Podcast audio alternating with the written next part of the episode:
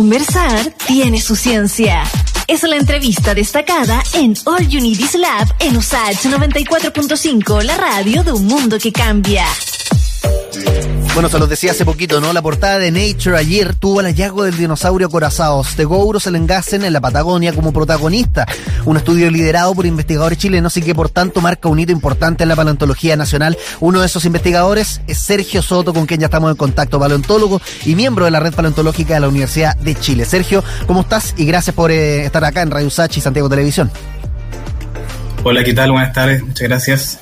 Oye, Sergio, se veía venir un poco también, porque cuando nos enteramos de la noticia generó un revuelo increíble, no es para menos, eh, y ayer se concretó ya como una portada, un, todo un hito, ¿no? En la historia de la ciencia y paleontología nacional, ¿lo consideras así? Sí, así es. Eh, la investigación paleontológica en Chile, eh, comparado con otros países, nos lleva a un desarrollo tan importante, sin embargo, yo creo que en las últimas décadas hemos alcanzado un progreso sustancial y, y yo diría que después de esta publicación estamos pasando una etapa ya mucho más, donde estamos profundizando mucho más en los conocimientos, ya no es meramente una ciencia descriptiva. Yo creo que es una segunda etapa de la paleontología en Chile. Sí, esa segunda etapa, y es importante antes de entrar en el detalle de este dinosaurio en particular, que digamos lo descubrieron ahí en la Patagonia chilena, eh, uno podría hacer la, analogía, y, perdón si suena burda, pero lo que pasó cuando Chile por primera vez ganó un Oscar, por ejemplo. Eh, ¿Qué antecedente eh, significa para la paleontología el hecho de ser destacada en una de las principales revistas científicas? Yo estoy diciendo en términos concretos, que quizás ojos extranjeros se pongan sobre la investigación nacional, cuestiones por el estilo. Sí, claro, es una buena analogía. Es como un, colega hace un, rato mencionó también, es como ganar un mundial de fútbol esto. ¿ah? Eh, digamos, no es que uno esté cierto compitiendo con los pares, porque la investigación en ciencia es una, eh, digamos, una actividad colaborativa, pero esto nos pone ahora en el ojo del mundo entero en cuanto a la calidad de ciencia que estamos generando. O sea, es ciencia de primera línea, ciencia de punta y publicar una revista de alto impacto. Bueno, ahora, el hallazgo es en particular eh, una criatura herbívora, tiene cuatro patas y es un nuevo linaje de dinosaurios acorazados. Explícanos lo que son los dinosaurios acorazados. ¿Conocíamos otros anterior a este? Sí, los dinosaurios acorazados eh, o anquilosaurios son estos dinosaurios herbívoros que estaban cubiertos por toda una coraza en la piel, una coraza hecha de hueso, tenían espinas y púas que les cubrían el dorso, la cola, y había muchos tipos distintos, pero la mayoría de ellos fueron encontrados en continentes del hemisferio norte. Había muy pocos registros de ellos en, el hemisferio sur y particularmente acá en Sudamérica, casi nada, solamente fragmentos. Eh, y este descubrimiento, este hallazgo, eh, ¿qué luces arroja eventualmente sobre el proceso evolutivo también de los dinosaurios? ¿De qué manera aporta a completar esa cadena? Bueno, este hallazgo es clave porque, dada la buena preservación del esqueleto, el esqueleto está en alrededor de un 80% en su completitud, lo cual es raro para un dinosaurio, nos permite entender por fin la anatomía de este grupo de dinosaurios acorazados y nos dimos cuenta de que es un linaje nuevo, es una tercera forma, por decirlo de alguna manera, intermedia entre dinosaurios con placas como los estegosaurios y los típicos anquilosaurios del hemisferio norte. Entonces es como encontrar una especie como de eslabón perdido una mm. especie como de pie de la roseta que nos permite leer cómo es la anatomía enigmática de un grupo que no conocíamos hasta ahora. Oye, y el hallazgo tú hablas, por ejemplo, que tiene aproximadamente el 80% de su esqueleto en buenas condiciones. ¿Cómo son generalmente estos hallazgos? Yo estoy yendo a la, a la cuestión más práctica, ¿no? Cuando se están haciendo la investigación en terreno. Eh, ¿Por qué es poco usual encontrar un esqueleto con este nivel de porcentaje que esté en buen estado? Bueno, eso se puede ver a múltiples factores. Hay factores tectónicos, o sea, el movimiento de las placas, los terremotos, la erosión también hace que eh, muchas veces no se preserven los restos de animales que murieron en el pasado. Los, fósiles son evidencia directa de organismos que vivieron en el pasado, plantas, animales, etcétera. Y muchas veces sufren muchos procesos eh, geológicos, tafonómicos, que hacen que se pierdan esos restos o a veces no se entierran completamente. Mm. En este caso sucedieron una, una, serie de procesos digamos, es casi como eh, una alineación planetaria, pero en cuanto a procesos geológicos, en donde se dieron todas las condiciones perfectas para que el animal se preservara completo hasta el día de hoy. Oye, Sergio, de hecho ahí estamos viendo por Santiago Televisión, los que no escuchan por la radio pueden sintonizar siempre el streaming, YouTube, Facebook o Twitter.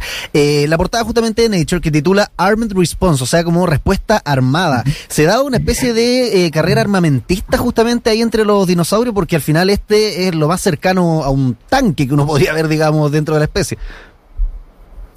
Sí, eh, algunos eh, biólogos evolutivos usan ese concepto.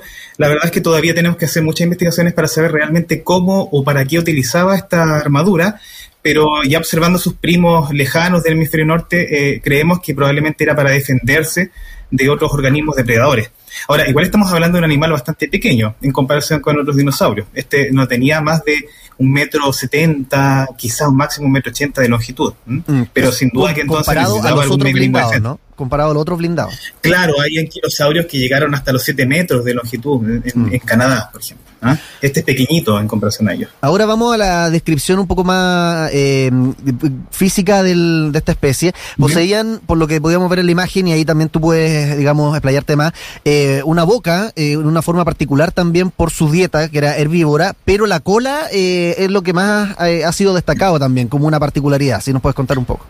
Sí, sí, bueno, tiene, en realidad reúne muchas particularidades, pero una de ellas es justamente lo que decías, la boca, el pico, es como una especie como de un, pico de loro que tiene, ya muy angosto, muy agudo, muy distinto en realidad a otros anquilosaurios. Eso nos dice que probablemente tenía algún tipo de dieta un poco más especializada, que probablemente seleccionaba mejor su comida, tenía dientes de herbívoro, pero en el, en el otro extremo está lo más importante, que es la cola, que es muy rara, es muy distinta a cualquier otra cosa que hayamos visto antes. La mitad de la cola, la mitad posterior, está completamente cubierta por huesos dérmicos, que denominamos como osteodermos, que son huesos que crecen en la piel. ¿ya? Y esa cuestión genera una especie como de arma, al final sólida, rígida, eh, que probablemente le servía como para defenderse y que de hecho es muy parecida a lo que se ve en las espadas eh, o hachas aztecas que, que, utilizaban los guerreros aztecas. Y por eso nosotros utilizamos el nombre en, el, en la publicación de Macuahuitl, que es este mm. nombre azteca para esta arma de madera con hojas de obsidiana, muy parecida a la cola de este Gobus. Tú dices que la cola es llamativa, es poco usual. Eh, en general las colas, digamos, ¿qué características tienen de los de nosotros hablando acá en términos estadísticos? ¿no? ¿Cuál es la que es más común y por qué esta estaría, digamos, llamando tanto la atención por lo poco común?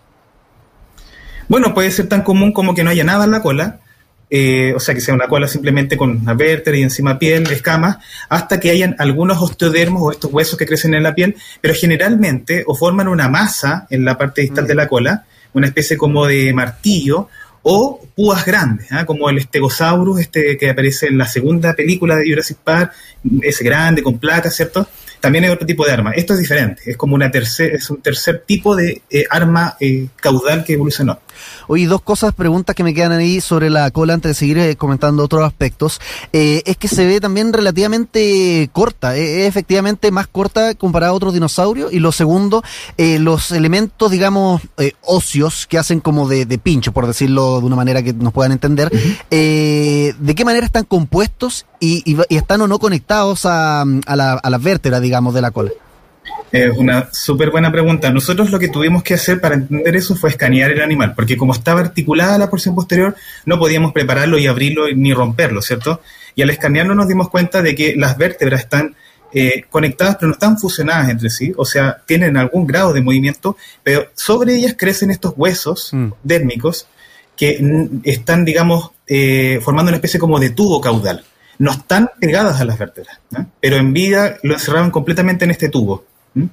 Eso lo pudimos ver solamente a través de los escáneres. Entonces, e, eso también es algo interesante, porque algunas veces uno ve fusión de huesos, o sea, que se pegan en el desarrollo.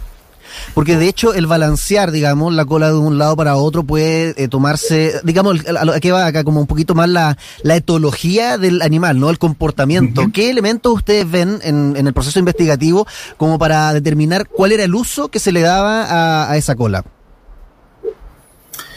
Bueno, ahí nosotros vamos a tener que hacer más estudios biomecánicos, o sea, entender cómo se movían cierto estos huesos entre sí y cómo era la acción de los músculos que conectaban estos huesos, pero por el tipo de articulación que se ve entre las vértebras, sospechamos que la mitad de la cola en realidad era un poco más móvil y que probablemente tenía mayor movimiento lateral y que la parte distal es completamente rígida. Entonces tenemos un segmento que es la parte más, eh, más cercana a la cabeza, digamos, de la cola, la parte anterior, que se movía y el segundo segmento es una especie como de, de espada muy rígida que quizás blandía de manera lateral o oblicua, más que moverla de arriba hacia abajo. Mm.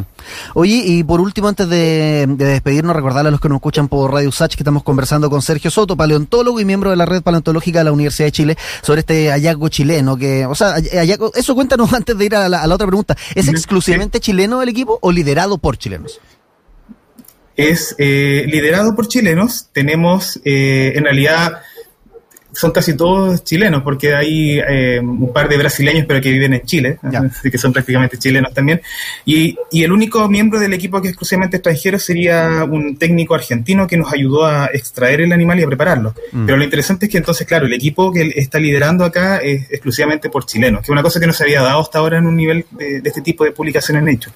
Oye, ya, y lo que te iba a preguntar, bueno, este hallazgo, por cierto, que fue portada en Nature el día de ayer, eh, no, no se veía desde, eh, digamos, algo así para la paleontología local, desde el Chilesaurus, ¿no? Que también fue portada en su momento, por ahí por el 2015, si no me equivoco con la fecha. Entonces, en esa misma línea, como de mirar hacia atrás en lo que ha sido la paleontología, ¿cuáles fueron los primeros huesos de dinosaurios que se encontraron acá en nuestro país? Que entiendo que fue hace, no sé, unos 50 años. Eh, es de corta data la paleontología en nuestro país.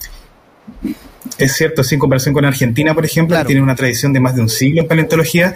Acá los primeros restos se hallaron en 1969 en Pichasca, que es en la región de, Coquimbo, y ahí fue justamente un paleontólogo argentino que los identificó. Mm. ¿ah? Y son los primeros restos de dinosaurios que no tienen nombre por ahora, dinosaurios de cuello largo y otras formas.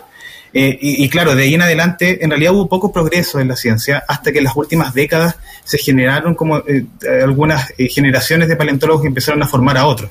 Yo de hecho vengo como de la segunda generación de, de estas décadas más modernas. Y claro, desde el 2015 hasta ahora esta es la segunda portada, pero la diferencia es que esta es liderada por un equipo de chilenos, porque la del 2015 fue liderada por argentinos. Mm.